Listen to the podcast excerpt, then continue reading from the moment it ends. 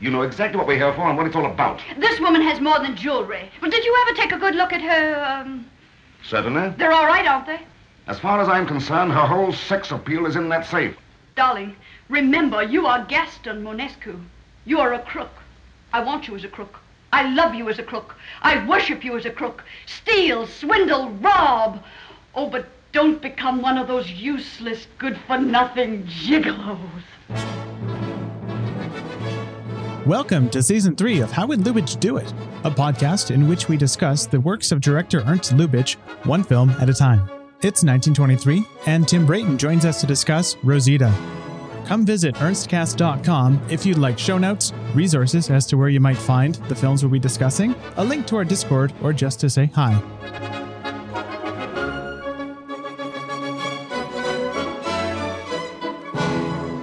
Welcome, everyone. We are here again with Tim Brayton. Tim needs no introduction. If you've listened to either of the two most obscure seasons of this obscure podcast, you know Tim. He's been on the episodes The Doll, and earlier than that, if anyone remembers the Mummy Ma experience, you are our test subject for that case. Welcome. Thank you. Glad to be back. Glad to help you inaugurate season three. Glad to be part of this journey again. And very sad to be reminded of Mummy Ma. The bitter and the sweet, you know? uh, mostly the bitter. So, the big thing has happened. Ernst Lubitsch, as of December 1922, has set sail. He is now a very enthusiastic participant in the Hollywood film industry. Hurrah! And we are all the richer for it. One hates to be parochial, but like there's a definite immediate leap forward that happens when he comes to the United States. But we'll talk about that, I'm sure. Speaking of that, yeah, before I get into like some background behind this film, Tim, you've been following along with the retrospective of this podcast. So you're in a fairly unique position to talk about Ernst Lubitsch's development as an artist in Berlin. And my homework for this episode was that I've watched every extant Lubitsch in Berlin film, as well as the not precisely extant Die Flamme, which is, as you've talked about, sort of half a movie and half of a slideshow. Yes, I've been keeping up. The evolution has been fascinating to behold because it keeps feeling like there's this, he's about to become the Lubitsch that we know and love from the sound movies. And then he's like, but also, you guys, what if I make another melodrama about a queen? it's like, well, don't do that. You could not do that. Yeah, it's interesting the irony that you've been pointing out in your Letterboxd reviews of these that how odd it is in with 100 years of hindsight which is a different point of view that he became most known for the films of his that perhaps are some of the most difficult to get through now Yes. Those historical melodramas are just very, I mean, they're very polished. They have a lot of good production design and you can tell that money was spent on them, but dramatically, they're just not there. They're just not mm-hmm. interesting stories. They're very confusingly told, especially, I would say, Madame du Barry, which is just a kind of mishmash of scenes and characters.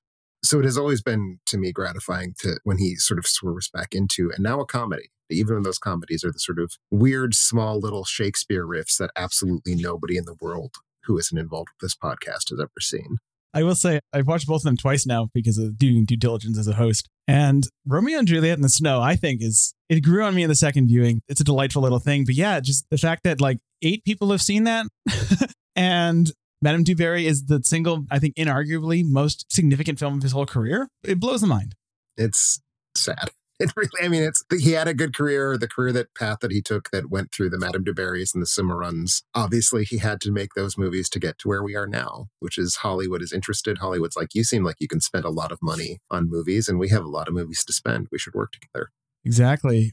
One little aside I have is for the Wildcat. Again, that slightly bewildered me that that made no impression, but Lubitsch actually himself, that film was a bomb. Chalked that film's failure up to just post-war Germany not being in the mood for uh, satires of militarism, and I'm like, that makes sense. That's true. I can see that. I mean, obviously, the biggest observation I would have to make is just that the gap between the serious movies and the movies that are even a little bit funny is so stark. And I think that really became clear to me with The Loves of Pharaoh, which is, I think, positioning itself as being another one of his big costume dramas, but it's also a lot sillier. It's goofy. And I think knowingly so. I don't think if it didn't have the Paul Wegener performance, I'm not sure that I would have figured that out, but that is clearly a silly performance. Mm-hmm. And it sort of unlocked the movie for me as being like, this is a lark. It's not like trying to present this really heavy historical text. And it's just so clear that he's better at silliness. I really agree. And the film kind of pounded me in, more specifically, Emil Jannings pounded me into submission in that movie when he popped back up from the dead as, as a raving popper. I mean, Anya was sitting next to me and I was like, what? He's back. you got to hand it to the despot, you know? The hair and makeup department was really, really serving Emil Jannings well when he comes back from the dead and has that like frizzy situation going on on the top of his head. It's delightful so Rosita, I mean, Lubitsch moves to Hollywood, and as has been mentioned probably a dozen times so far on this show. And it's actually on the invitation of Mary Pickford, who wants him to make a vehicle for her. And at first, it's supposed to be Faust. And then unceremoniously, he's told it's not going to be Faust. It's going to be another film, Dorothy Vernon of Haddon Hall. And Lubitsch was aghast when he read the script. Apparently, I don't know where this comes from. It's probably from like Charles Rosher, who gives a lot of the good quotes during this period. But apparently, he said, there are too many Kvins and not enough Kvins in the script, and thought that Pickford would be overshadowed by another character. And he suggested Rosita, the working title, The Street Singer, which is the film we ended up getting. And the film's afterlife is as interesting as the film's life, where at the time it was released to great acclaim. Mary Pickford was incredibly, despite being, you know, there's a lot of falling outs during the film. That apparently, you know, Lubitsch was not used to not being the sole dictator of his movies. And Pickford was not used to Lubitsch's working style. They clashed, but they were both very complimentary. At the time, Pickford apparently loved it, but grew to hate the film over the years and basically tried to have it buried decades later. And that's part of why the film was in such dire straits that the current restoration is probably the best it'll ever look. And even that is very clearly, they did a lot with a little. The restoration is extraordinary. I assume it's only been restored the one time. I actually had an opportunity to see this film in 2019 in a restored version. So I presume it was the same restoration, but it's extraordinary looking given what the material was, which was basically a just horribly battered print from the Soviet Union of all places but it is still there's a lot of places where you can just kind of see the light like pulsing bright and dark. Like water damage yeah. That's just where we are. It's literally a 100 year old movie and it's just a miracle that we can watch it in a more or less satisfying format. Yeah, and there's been a few kind of extra touches that Dave Kehr goes into this in our later episode because he was responsible for heading up the restoration and things like the nighttime scene, which I, is just gorgeous, endlessly gorgeous. This moonlit scene, the kind of faux hand painting was inferred based on a note and things like even the song lyrics were lost. So Kehr had to rewrite the song. Oh, wild. He did a good job. He did. I bought it as Lubitsch. I have now seen it twice, and both times I was like, what a wonderful, witty song that was. I had no idea that was a fabrication from now. That night scene with the torches is just, to me, one of the moments of this film. I'm just like, this is. 3 we're not in Berlin anymore moment. He's really getting to play with the toy box, to use the metaphor from the doll he is absolutely getting to explore things that the resources were just not there for, which isn't to say that they're better because they have more money. I mean, I still think at least a couple of his Berlin films are better than this, but it is tangible just how much more support he has from like the physical production side of things.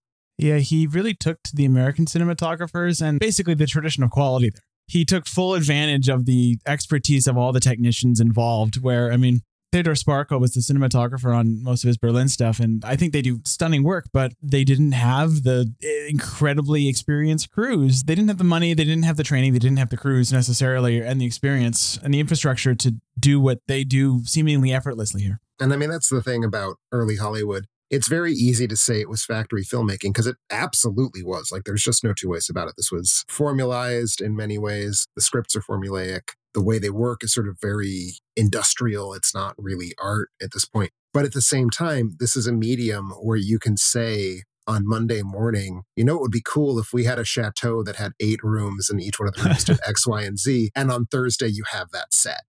That is an affordance of this form of filmmaking that just does not exist elsewhere. And it's an affordance that I think suits Lubitsch's storytelling very well. It is interesting too, kind of suddenly seeing the things that now have due to this podcast, I've associated with the Tempelhof Studios. I know that Loves of the Pharaoh and Die Flamme were filmed in the new EFA studios, but the up until then it was basically used the same sets over and over. And you can really see that if you like watch Carmen and then watch Madame du Barry. There's the two virtually identical town squares, Paris and Seville, look weirdly similar. But a lot of the kind of tropes of production design and even the specific pattern of lighting the Germans use have just been swapped out. It's like a palette swap for a different toolkit that, yeah, clearly he takes to. You know, I think to me at least, what seems like the broadest scale thing to say about the movie, particularly in light of sort of our brief conversation at the start of where he's coming from. And the first time I saw Rosita was at that point the oldest Lubitsch film I'd ever seen, one of only like two Lubitsch Silents I'd ever seen. Now, actually seeing it in this context of here is this very well regarded, very successful German filmmaker coming over to Hollywood, it changes a lot for me about what sort of what the movie is and is doing. And one of the big things that, to me at least, that seems really striking, you know, we talked about he makes good comedies, some great comedies, not only great comedies, but good comedies to great comedies and bad historical dramas. Like that is my summary of Lubitsch the Berlin years. We have here this just incredible free for all of tones. And that's really what struck me when I first saw it. And it struck me even more seeing it again in the context of all those Berlin films. It is a comedy, it's a sex farce, but it's also a historical costume drama. Mm-hmm. It's also a escape from the evil king thriller. It's got so much going on and it looks effortless. Like to me, at least, the switching back and forth. Like now we're going to laugh. Now we're going to be very sad. Now we're going to be very tense. Now we're going to be swooning at the romance of it. This all just seems to be happening very casually. Like it doesn't feel to me like there's any real code switching going on. Like there's any sort of now it's a different kind of movie. It's just always the movie that it is.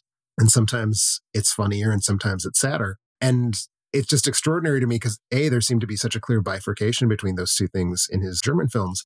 And also, he just frankly didn't seem very good at one of those two things in his German films. And suddenly he's gotten very good at it.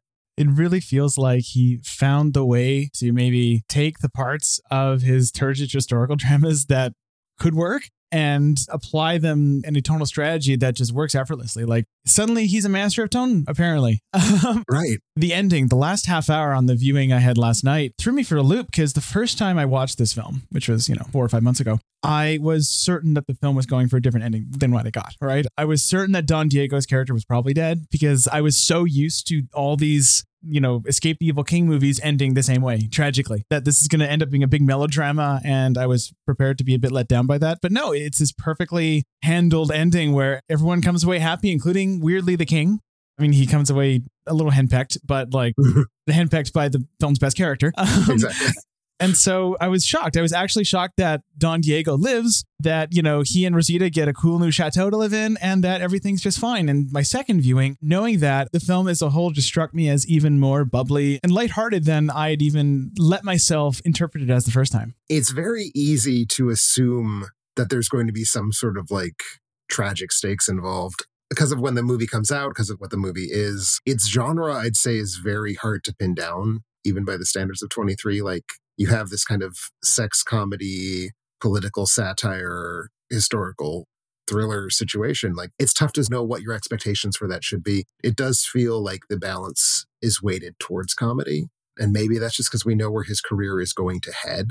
But it does feel like overall it's a comedy that has these other elements in it rather than like ever truly like running the risk of like, no, these people are going to die horribly and that will be where we leave them the melodrama is all kind of mock melodrama, isn't it? Like you have, you know, I mean, the great situation at the end where Rosita's pretending to be heartbroken in the jail, and then as soon as Don Diego leaves, she laughs. That's kind of the film's register. No, for sure. It's very playful. The treatment of the King character, I think, is a good bellwether for this, where, you know, you have the Emil Jannings trilogy of increasingly frightful despotic kings. And in two of the cases, he kind of wins out in the end. when he it's a Pyrrhic victory. But in this one, I was again, I was so ready for this king to reveal himself as even more fearful, more and more fearful. But no, he just throughout the film, it's like a steady descent into him being completely impossible to take seriously and kind of a goofy, lovable presence in the end. Yeah, and to me, like my takeaway from the first time I watched the film was that the king was the like the character that Lubitsch was just handing the movie to. I don't feel that way quite as strongly after my second viewing. I think it's much better balanced, but I do think the king is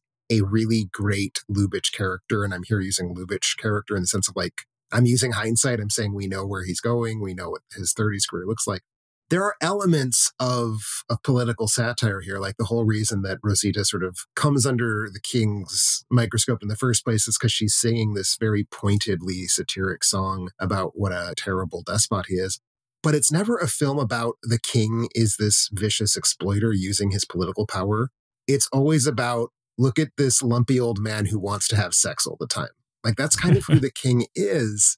And it does make him sort of an endearing character, even though he's unambiguously the villain. We at no point want him to win anything. But he is this kind of just like an ugly old man who gets horny and isn't that kind of sad and humorous and pathetic and all these things. That really, I think, does sort of redefine what kind of melodrama we are talking about here. Because he is a threat. He's, again, he's not someone Mhm. we're rooting for. He's a very hissable villain in ways, but he's very unthreatening. He's ineffectual. He's ineffectual. Perfect way to put it. Perfect way to put it. I mean, the dynamic between him and the queen, who is just named the king and the queen, or just named the king and the queen, which I love. But Irene Rich as the queen is, I think, in the early runnings of this season, I have completely fallen in love with two actors, Irene Rich and Adolphe Menjou, who are the, the two most amused people I've ever seen on a film screen. Where at no point does she take anyone in the film or any conflict remotely seriously, and yet she is the single most effectual person in the entire film. I think that's the reason why she gets. We don't end on a shot of her. Like, of our four main characters, she's kind of like the fourth last one that we spend a moment with. But at the same time, she gets the last story beat. Mm-hmm. Like, the last thing that happens is her.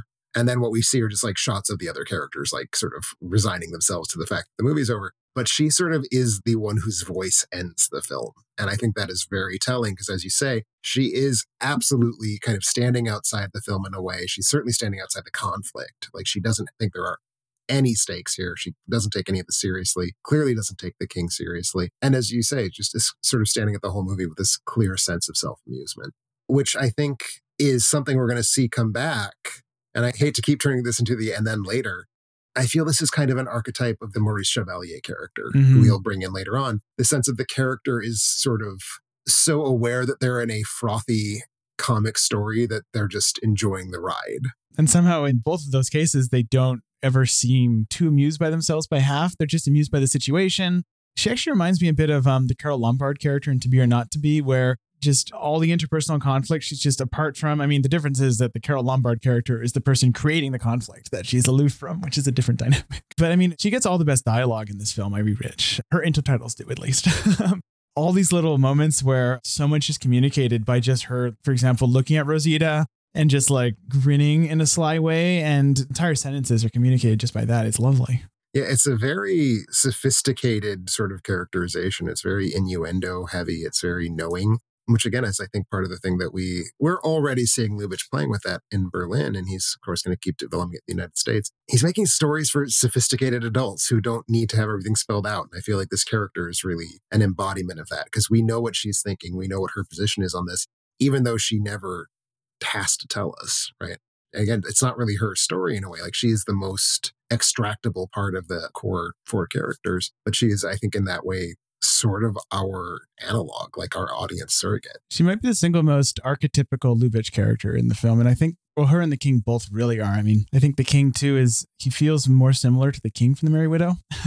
Than he does to any of like Emil Jannings' kings, where he's just he's a figure of ridicule. I mean, the difference here is that he actually does pose a danger briefly, but Merry Widow, there's never any sense. Even when the king and the Merry Widow says, "I'll have you hanged," we don't believe him for a second. Exactly. In this one, we do for a little bit. One thing I found fascinating people's reactions to this film, and I've seen this in contemporary reviews of it, and I mean contemporary to our lifetimes, not from when the film was released. From when the film was released, it got great notices. But a criticism I see of the film from quite a few is that Pickford, especially, is a poor fit for Lubitsch. And I mean, I thought she was great in this film, but I can't help but think that that might be because she is like a standard deviation or two outside of characters we expect in this period of Lubitsch, at least in the American period. She is not quite the archetype that tends to populate his movies of this sort. I think that's very true. And I mean, obviously, we're talking about this on a Lubitsch podcast. If we were talking about this on a Pickford podcast, we could have an entirely different way into this movie because she is a major figure.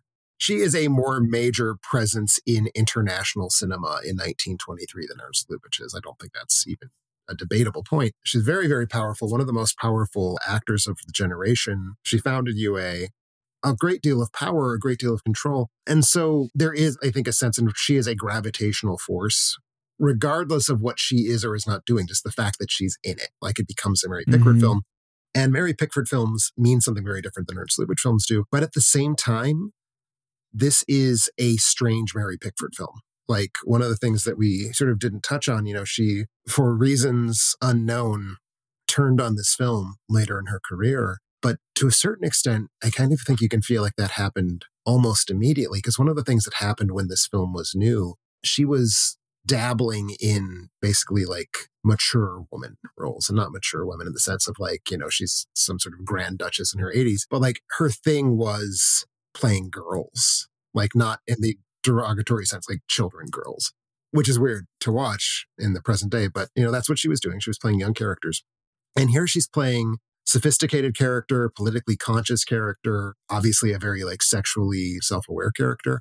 So it's a new kind of role for her. She immediately walks away from that. Like post Rosita, Mhm. this is not the new face of Pickford. She goes back to her little like, you know, innocence and ringlets deal until I believe the sound era, really. I take the criticism that she's a strange fit for Lubitsch and that she doesn't quite fit any of his archetypes. But I also think that she's quite good in this film. hmm And I think she's quite good in ways that Lubitsch is taking advantage of as a director. And I don't want to see her replaced. I mean, if that's like the criticism, people are saying like she shouldn't have been in this film, someone else should have. Well, A, that could not have conceivably happened because that's not what was going on, you know, financially at this point. But I like her in it. I think that what she's doing, she's trying for something new. She's trying to redefine what is a Mary Pickford, essentially. And and the definition would not prove to be Mary Pickford is the brassy heroine of Ernst Lubitsch films, but I think she's making a good faith effort to see what that would be like for her as a performer. And I feel like her character bounces off the film's tone in such interesting and ways that feel like the film's been designed around her in a productive way.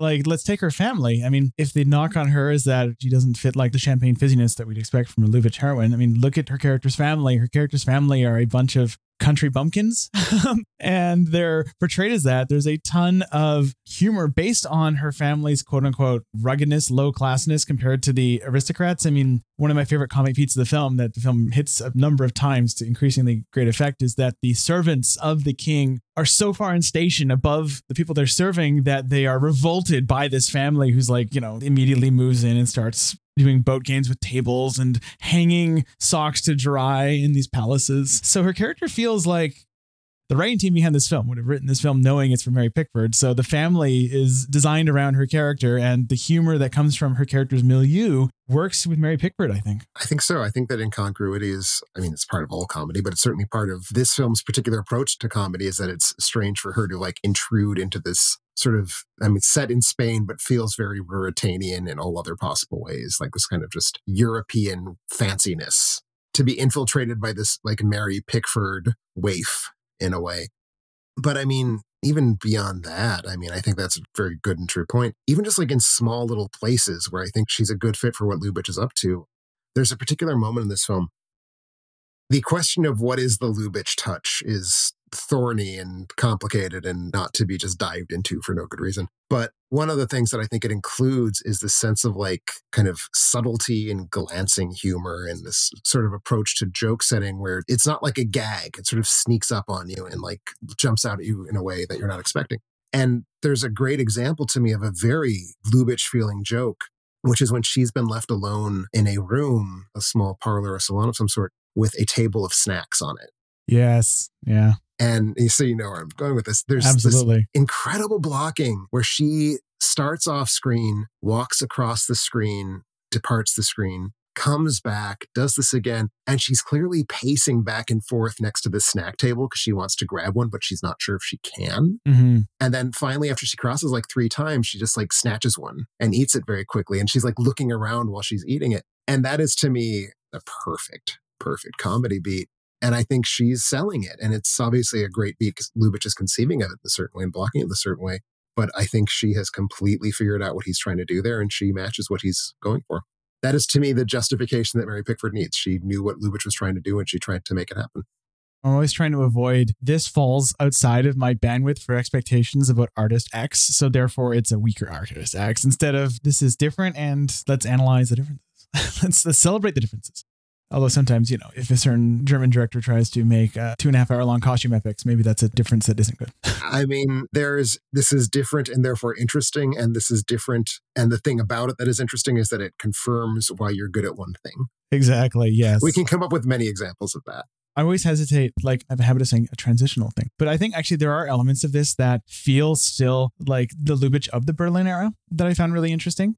There's one specific scene that stuck out to me as like, oh, this is something that in Hollywood you would probably not do. Little kind of stretches of continuity, like the scene where Don Diego and Mary Pickford are in the cell. It's this lovely scene where, you know, they're placed next to each other, sitting handcuffed, and they make a little deal. They shake hands in a way that is patently impossible um, based on the blocking of the wide shot. The blocking of the close up and wide are specifically made with no other shot as a reference, right? The insert of the hands is made to be the best version of that insert you can find the wide shot of the two of them is made to be the best version of that wide shot. If they had been close enough to shake hands, the wide shot would be compromised. So, what's the correct answer? The obvious answer is to make them both incompatible. That's what Lubitsch does. And I think even the Lubitsch of the marriage circle would probably not have stretched that in the same way. But those little bits where the screen direction is not fully in that classic Hollywood cinema milieu, it hasn't fully ossified with Lubitsch yet. I find that exciting. No, it, it for sure is. I would need to spend, you know, days just kind of revisiting films from the early 20s. Because 23 is, we're in a mature Hollywood by 23. Mm-hmm. But I mean, it did take some time for the rules themselves to ossify. I mean, certainly, if you go just two or three years back from this, I think that would not have felt as much like a violation of the rules as I think it does here. I think by 23, it does feel like that's something we're not doing in Hollywood filmmaking. If that exact same thing had happened in like Romeo and Juliet in the snow, I promise I would never have noticed. Sure, exactly. That makes perfect sense. And I do think there is certainly a sense of it does have a kind of lingering version of what he's up to in Berlin. It does have that sort of looseness. I think it will be curious to sort of go forward through his career and seeing like how quickly, because by the time he gets to the sound era, he's defining, I think, what American film aesthetic looks like, especially in those early sound films. Like he's one of the early people who cracked sound in Hollywood. Like I think that's just conventional wisdom. And it'll be curious to sort of see how that evolves moving through. Like at what point does he like lose the Berlinness, or does he just sort of continue transmogrifying it into something that fits within this American context? And I don't have an answer for that because I mean, this is the start of my journey through Lubitsch and silent American cinema. So I was surprised at how, I mean, there's a fairly large gap between this film and the Marriage Circle in terms of style, where starting with that, I feel like his style, the bandwidth of it shrunk considerably with that film. And again, in a way that, I mean, that led to the best years of his career because within that bandwidth, he did such unbelievable things. But with a few very specific exceptions, that type of way of moving through rooms, of having characters move through rooms, especially the marriage circle feels like a corner turned in a way Rosita feels like he's still rounding the bend. Again, it, that's a very results based way to look at it. Where, I mean, Rosita could have been easily the film where we'd be looking back now saying, wow, the rest of his career is Rosita. But I guess it just worked out that way. Yeah. And I mean, obviously, we always have to be very careful about making those sorts of historically deterministic arguments. Exactly but I, I will say, you know, comparing to it, the later Lubitsch style, certainly the way that rooms, we have characters moving through rooms is like, that is Lubitsch style in a way. Like, that's the sort of cornerstone of it. It's all doors. Oh, it's so much doors. And it's facilitated, I think, by working in this Hollywood industry, where, as I sort of joked earlier, like you can say, I need a door here. And you will have a small army of technicians getting a door there by the end of lunch. And that I think really facilitates this kind of very room oriented way of making films. That sounds weird and silly and dismissive to put it that way, but he turned it into art. Like no one yeah. has ever filmed the inside of rooms better than Ernst Lubitsch.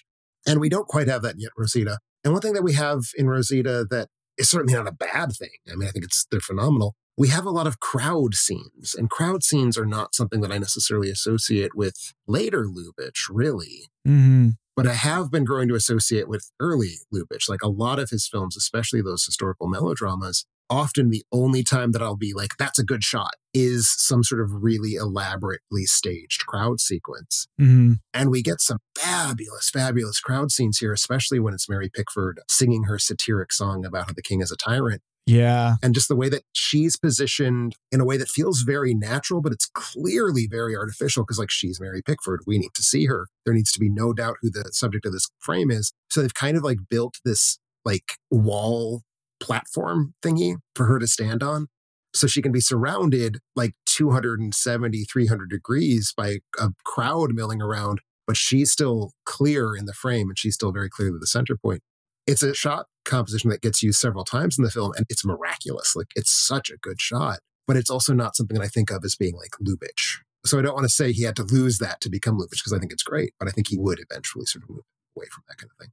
Yeah, the only major crowd scene, I'm sure that there's like a couple more, but the one crowd scene that stuck in my mind in his sound career is the one from the Merry Widow with the pseudo Busby Berkeley scene in that movie, sure. which is lovely. I was going to actually point out the way that set is designed around her is brilliant, where you have the, you know, proscenium, the audience around her, and then you have a stairway behind her that's filled with people. So you get a stack of people around her. It's like turns her into the center of town. It's lovely.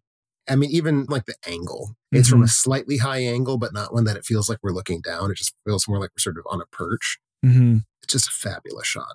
That whole nighttime sequence, I mean, we've mentioned it before, but I think Charles Rosher's work in this is stunning. And it was the least surprising thing when I immediately was like, I remember that name. And it, he's the sunrise guy. And he's also one of the founding members of the ASC, one of the most famous cinematographers of his era. The guy is, I mean, if you look at his filmography, he did the first Showboat, which is a, it's a massively overachieving musical visually in lots of ways.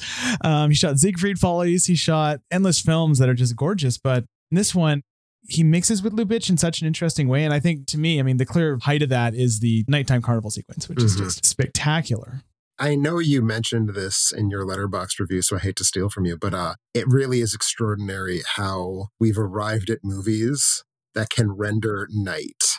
Yes, night actually looks like night. Doesn't need a title card. And it's like what a dark and mysterious and sexy night because of how like sort of foggy and dark and shadowy everything is, but also you can see everything because it's a movie. Yes. We're not film noir. We're not like in a German expressionist horror film. And that balance of like you feel the dark while not actually seeing a dark frame. That's Hollywood, baby. That's what you get. And honestly, I think this might be my favorite nighttime scene in any Lubitsch film visually. I mean, I think I kind of am sad that he never worked with Rush Rosher again. I understand why, because he was Pickford's guy. But I don't think any Lubitsch film since this, except maybe To Be or Not to Be, has made such great use of kind of heavily directional low key setups. It's really stark at points. I mean, it's certainly the most technically accomplished of Lubitsch's night scenes I can think of. I mean, I think the tinting does help. I mean, to me, one of the biggest losses of the sound era was that tinting fell out of vogue. 100%. 100%. I'm just like, how did, was there a collective insanity going on? Why would you stop tinting movies? mm-hmm. You have the ability. According to the Keating book on Hollywood lighting, it was largely because they needed to standardize lab practices and tinting always had to be done at the print stage because you couldn't like tint the negative and then copy that because you had one chrome to copy, right? So they wanted to basically remove that link from the chain, make it easier to just mass produce these things without having to deal with like tint quality control. So they just stopped tinting, which is such a shame. It makes sense. Like it's part of the overall move towards like it's always an industry. It's an industry as early as like 1916. It becomes a major industry, capital I, like the factory format really kicks in with the sound era.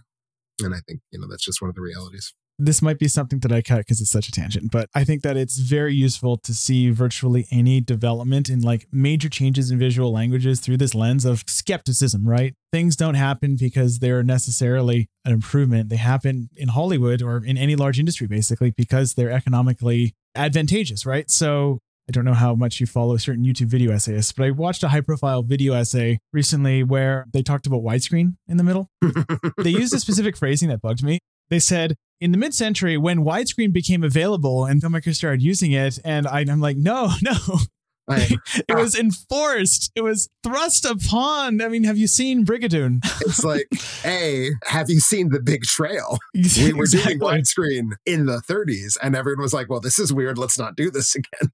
Remember when Abel Gance tried it with three screens and it was the greatest thing ever, and then nobody did it because it was impossible It to was do impossible to, to mass do. produce. Yeah. my dissertation is more or less explicitly about you know we need to stop talking about technological determinism as being like like move towards the final form of the art it's like at a given point in time here's what they had the means to do and would do and let's just talk about it as that Are you saying that the singularity, the endpoint of film, is not 239 to 1, F2 anamorphic, color graded to look like Kodak 500T film stock with a peak nit brightness of 60%? You're saying that's not I'm- the singularity. i'm saying it's very obviously the case that the singularity is diego calva having a vision of avatar while watching singing in the rain when talking about this film and Lubitsch's Berlin career, it's so interesting to me because I do wonder whether Lubitsch was a artist who had a combination of talent and like ambition and luck to kind of because of historical forces get a style that was maybe the one that could have worked for him, which is, you know, basically the style that from the marriage circle onwards. Or whether could there have been like a Lubitsch who kept making increasingly great versions of the Wildcat? I do wonder about that. I feel like the answer has to be yes, because I mean, when his films in Berlin are working, they're working really well. Mhm. Wildcat's great. Oyster Princess is great. Doll is, I think, a straight up masterpiece. Yeah. He's making good films. I mean, I think there's the question of if he keeps working in Berlin, does he keep making those historical melodramas? But of course, he comes to Hollywood, where they certainly know how to make a historical melodrama, and he escaped it here. But I do think, given his proclivities, given the kinds of stories he's telling, and he's already started beginning to show this. I mean, he really likes going to the fancy places. I mean, we see this in Oyster Princess, we see this in I Don't Want to Be a Man. You know, films where it's like he likes going into the salons and he likes going into like the palaces and such. And I think in the world in 1923, the place where you can do that and that's just like how movies get made is Hollywood because you have not just had a massive war crippling every single film industry other than the Hollywood industry essentially. So you still have the full set of resources. You still have this industrial base that's supporting the filmmaking. You have all of these people who've been doing this for 10 years at this point and have really just begun honing their skill and can really get out there and make stuff. I don't want to say that like every filmmaker is better when they have access to Hollywood money and Hollywood resources. I think Lubitsch's interest in rooms, his interest in the upper class, his interest in a kind of like opulence of life. And I think that's true in so many of his movies, is even if they're not like about rich people poor in the way like an MGM film is, they're still about this kind of sophistication, this kind of appreciation of nice things. And I think that's just enabled by the way Hollywood makes films, which is to sort of prefer this kind of lavishness. And I think if he hadn't come to Hollywood, he would have continued making the films he was making, and I think they would have been very good. But I do think he is someone who uniquely benefits from having access to that kind of just like very well honed craftsmanship. because this film is still feels much smaller than like Loves of the Pharaoh, right? So when we talk about resources, we're not just talking about size. You know, I mean.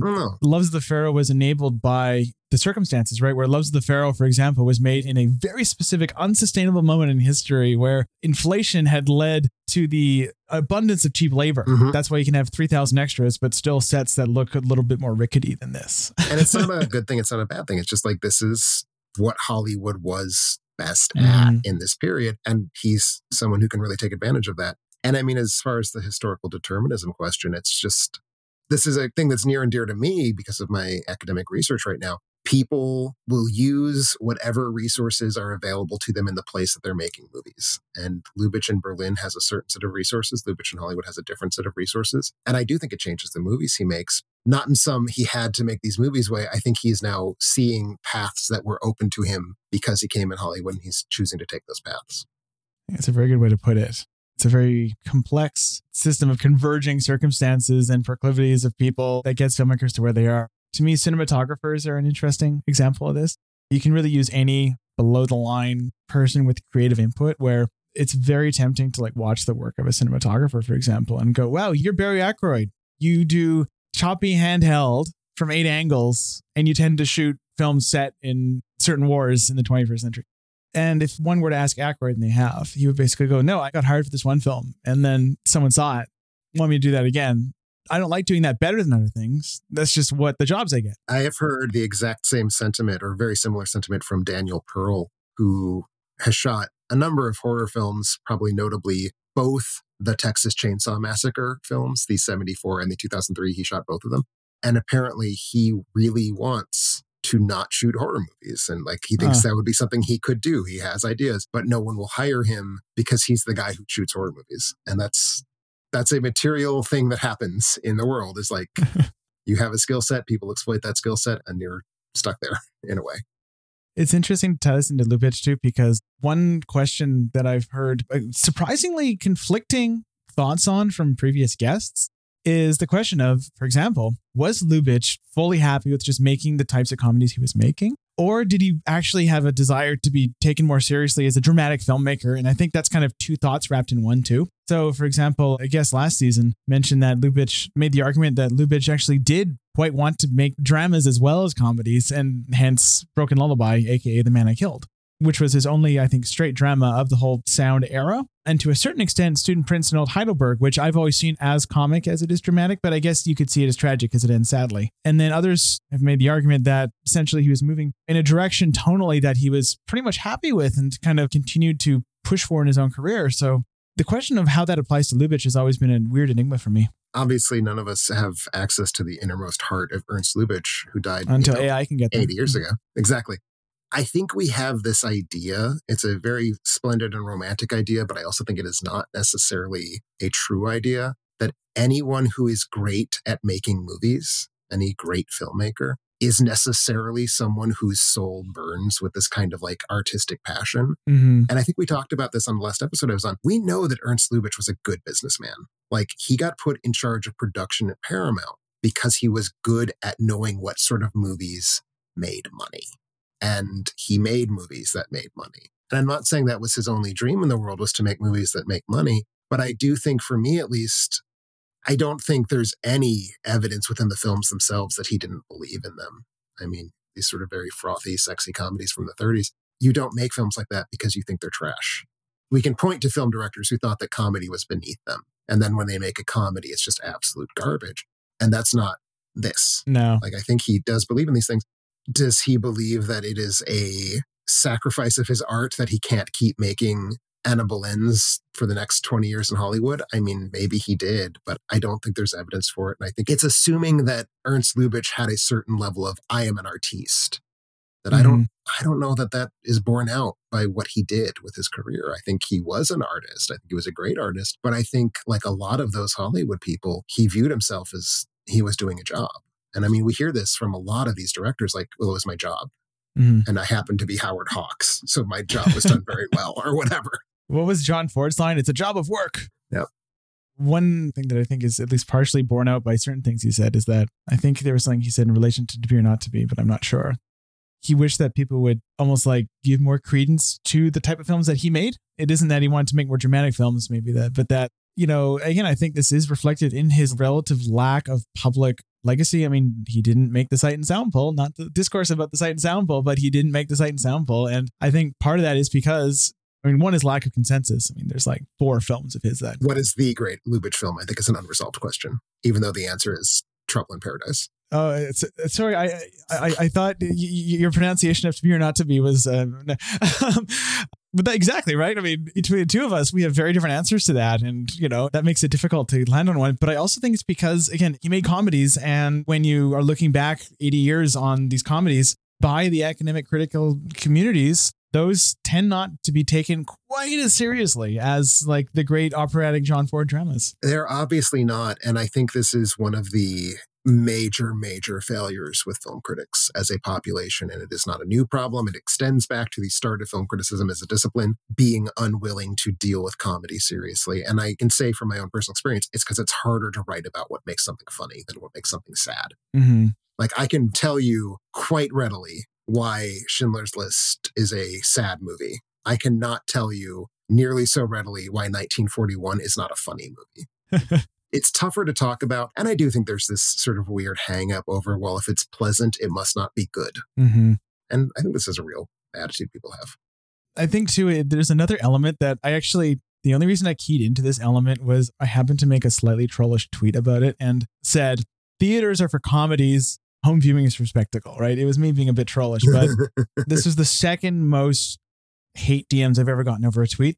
People were really hung up on the comedy part, and that was what surprised me because I think that there is this association people have with, you know, if it's comedy and it's especially a small scale chamber type comedy without a attached spectacle. I mean, you know, if it's not, what is it, that new The Lost World or something, you can get away with showing that in cinema. But obviously now in 2023, time flies, small chamber comedies without spectacle attached, those are for home viewing. Those aren't cinema, right? These aren't theatrical. You know, go to cinema, see The Searchers. No shame, that that's an incredible film. But to me, that's always been an interesting hang up too of just comedy is for what we've agreed is the lesser exhibition medium, if that makes sense. it's such a bizarre attitude to hold to me. Surely we've all had the experience. I hope. Maybe we haven't. You're in a crowded theater or even a not so crowded theater, and something amusing happens. And maybe you're just like, huh. But then someone around you starts laughing, and it's funnier.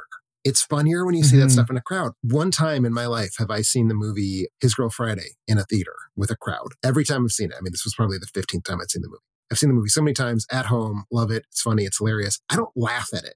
I'm just sitting there like appreciating the construction of it and appreciating the elegance and perfection of it. It's funny as hell when you see it with a crowd because Oh, the yeah. crowd's laughing at it. And I think that's a very real thing about comedies. And I think that diminishing that is just remarkably short sighted to me and insulting to the art of comedy. Nothing will probably ever top Napoleon. It's the best cinema experience of my life. But like, I still think the second best cinema experience of my life was Toni Erdmann. Seeing it at a festival premiere with an audience of at least 600 people. I've never seen anything like it. It was like a controlled collective group insanity. It was incredible. I saw that movie at 10:30 p.m. in Telluride, Colorado, at like the end of a long festival day, and the audience was so punchy and loopy at that point. It was Oh my gosh. way to see that movie. If I can backtrack a little bit, there's another component to the why did Lubitsch's career go the direction it went? We know that he got brought into the States because of the success of his costume dramas, and that he does sort of make costume drama ish things in the 20s. He's pretty much done by the sound era. I wonder to what degree, you know, he eventually makes his home at Paramount. Like that takes a little bit of time, but that's where he lands. The quintessential cluster of early 30s Lubitsch films where he sort of defines being Lubitsch is at Paramount. And I wonder if there was a certain pressure of Paramount already has a Cecil B. DeMille. Do we need a second Mm. Cecil B. DeMille? Because he was kind of the German Cecil B. DeMille in a way in his Berlin years. I have a very specific context to add there. It's in the Scott Eyman book. There's a set of correspondences between Lubitsch, the Warners, and the representatives, where essentially they want him to make a big movie. And his response is, I'll make a big movie if you give me the darn resources and get off my back, right? He's trying to get out of the contract at that point. He's just kind of humoring them. So, although I think later on, most of his kind of more opulent films were MGM too which is interesting. You can kind of see the difference between like the Paramount Love Parade and the MGM Merry Widow. There's a clear opulence going on in one, but it's never a big epic. Exactly. You know, sort of still on the something I thought of when you were talking about the Warner Brothers letter. Making big movies takes more work. Working with four actors in a single fancy room set, you get to hang out with a small crew and a few actors. If you have to like maneuver dozens of extras around and a huge ass crew to like make sure that the extras are all in the right place, that's going to be less fun to make. I mean, that's at least it's going to mm-hmm. be more work. It's going to be more stress. I shouldn't say less fun. But so maybe that's also part of this question of like, what did he want his career to be? And around this time, he would have seen A Woman of Paris, Chaplin's film. And that film made a massive impression on him, depending on who you ask. If you ask him, it did. But scholars have now kind of shaded that with the fact that The Flamme is also a very small film. But I do think that, in my opinion at least, he almost certainly saw it because he was working at United Artists. He would have seen it before shooting The Marriage Circle. And I think that you can totally see the influence on that. And I mean, we don't think of it really this way. I mean, Chaplin, obviously, huge filmmaker, huge artist, but we tend to think of that as being one of his sort of forgotten ish features. Mhm. But one of the things that I learned recently, at the time that came out, that was like a big deal in the industry. Everyone was like a buzz with how that film presented its acting. I'm sure he would have seen it because it was apparently like a really big deal. And we sort of lost sight of that because it's not funny and Chaplin's not in it. And it was also not a hit. No, it wasn't. Chaplin always saw that as one of his most disappointing failures, box office wise, at least, right? Because it didn't catch on. I think he chalked it up to just him not appearing in the film. And there is a title Mhm. card. The title card is Yeah. basically this is not a comedy and I do not appear in this film, but I think you'll like it anyway. and apparently, I mean, filmmakers loved it, but I. Lubitsch and Chaplin would have been actually basically co-workers at this point because they were Mhm. both working at United Artists, and so it seems that Lubitsch probably saw early cut screenings of it, which is kind of cool to imagine. You know, after he saw that, Lubitsch he kind of continued his trajectory where after Loves of the Pharaoh before De Flamme, he had said in some sort of trade journal that he was done with making big movies. He wanted to move into smaller films, but it almost seems like the direction that ended up taking felt influenced by A Woman of Paris. I mean, even the casting of Adolphe Menjou feels like a connection between those two, where he plays a very similar character in both. I mean, he plays a very similar character in most of his movies. He does. You know, I just realized that's him in Paths of Glory. I, for some reason, Mhm. never put that together 30 years later, and the guy still has the same smile. It's lovely. Same smile, same mustache. Yeah, same mustache, except this time he's a horrible villain. Exactly. and so, you know, after this, he basically doesn't get hired by United Artists purely for economic reasons. They can't afford him. So he moves over to Warner Brothers, which was the worst place for him to be before moving to Paramount and then just kind of hopping between studios for the rest of his career. That's how it ended up for him. Yeah. And I mean, again, like I said, this is a journey I'm excited to take. I'm excited to sort of listen along as you're going on this journey. I had one note that I made on this viewing, which is that I like that so much of this movie is irreverent women being irreverent. It's something he's extremely good at. I mean, that is basically his Jeanette MacDonald movies are that. It was such a shock to me because this film is such a kind of, I think partially because Mary Pickford did such a good job of disowning it. The film has kind of a muted reputation nowadays. And that seems to have really started to turn around after the restoration, which is makes sense. But Yeah, I mean, it's great. that restoration is surely going to hit Blu-ray this year, and once that happens, I think it's going to be a major rediscovery for a lot of people. Oh yes, I hope it will. I mean, the rest of the MoMA restorations too. I mean, there's four episodes this season that were given major new work. This, The Marriage Story, Lady Windermere's Fan, Forbidden Paradise, and all four are gorgeous now. Finally, they're gorgeous. They're all tinted beautifully, especially Lady Windermere's Fan. They actually had an incredible print to pull that from. Oh, nice. It's endlessly gorgeous. I can't wait for everyone to see all four of those. Forbidden Paradise screened at the same time here at the Wisconsin Film Festival when uh, restoration of Rosita did. It looked beautiful. And then I was like, I'm going to watch this, you know, to fill in the gap when I get to that point. It doesn't have to be the restoration, whatever. I found this janky ass 50 minute version of it that looks like it was run over by a tank. And it's like, do I actually That's the want to version I rewatch this movie? Do I actually Yeah. want to rewatch this movie? Or just live with my memories of the restoration? But yeah, so thank you so much for coming on again, Tim. You're going to be back in a while for The Merry Widow. I am so excited to talk about the Merry Widow with you. Not that I wasn't excited to talk about Rosita, which is a movie I love, but Merry Widow is also a movie I love. I mean, The Merry Widow is not to spoil my own feelings. It might be my second favorite Lubitsch. It's uh, it's not perfect, It's- but it's it's flawless. In, I mean, by no means are Lubitsch's post-code films bad, but there is a sense in which his last pre-code film is always going to feel like the moment that the wave crests. I think you get that feeling with Merry Widow. Thank you so much, and we'll see you in. It'll be the very end of season four, so we'll see you at that point, Tim. Thanks again for you know coming along this wild ride. Absolutely. Thanks for having me. Next week, Molly Rasberry joins us to discuss Charlie Chaplin's A Woman of Paris. Head over to ernstcast.com for links to the various public domain films we will be discussing this season, and other resources such as show notes and our Discord server. How Would Lubitsch Do It is a production of Moving Image Agency.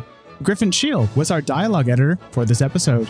If you enjoyed this episode, please rate and review us on whatever podcast service you happen to use. We'd like to acknowledge that this podcast was produced on the unceded territory of the Musqueam, Squamish, and tsleil peoples.